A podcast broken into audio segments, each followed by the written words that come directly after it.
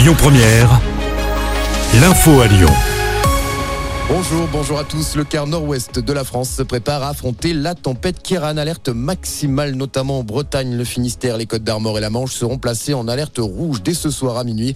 Vigilance orange, vent violent, pluie ou vague submersion pour 17 autres départements situés entre le Nord-Pas-de-Calais, la Normandie, les Pays de la Loire et la Gironde. Des rafales de vent jusqu'à 170 km heure accompagnées de fortes pluies sont attendues sur toute la façade ouest.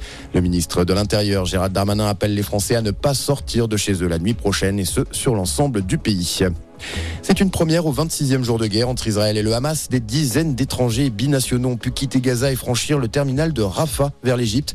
De son côté, Reporters sans frontières annonce avoir saisi la Cour pénale internationale pour des crimes de guerre commis contre des journalistes en Palestine et en Israël. L'ONG parle de neuf journalistes tués depuis le 7 octobre dernier et de deux blessés dans l'exercice de leurs fonctions. La guerre qui se poursuit également en Ukraine. La Russie a bombardé 118 localités en 24 heures, un niveau jamais atteint depuis le début de l'année selon Kiev. Ces bombardements ont fait au moins deux morts la nuit dernière dans les régions de Kharkiv et de Kherson. L'Ukraine qui redoute de voir de nouveau la Russie intensifier ses frappes avant l'hiver, comme ce fut le cas l'année dernière sur les infrastructures énergétiques du pays.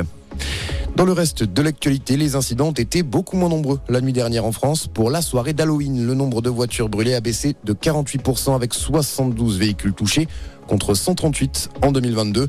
55 interpellations ont été réalisées contre 166 l'année dernière.